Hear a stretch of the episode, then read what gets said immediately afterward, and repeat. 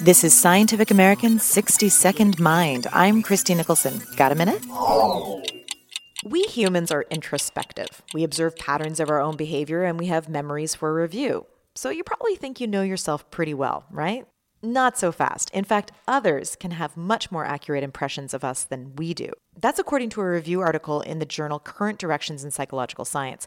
The challenge in knowing oneself is that we have blind spots. These gaps are fueled by fears and an unconscious drive to maintain a particular self image or self worth.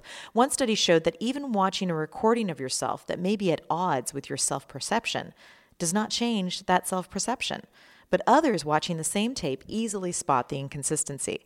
A 2010 study found that friends are significantly more accurate in judging traits like intelligence, talkativeness, and creativity, traits that are observable and measurable.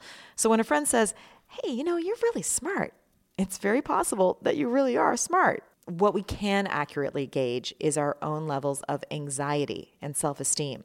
So, when giving a presentation, for instance, you're probably much more aware of your state of mind than your audience is. And speaking as a presenter, that's a pretty good thing to keep in mind. Thanks for the minute. For Scientific American's 60 Second Mind, I'm Christie Nicholson.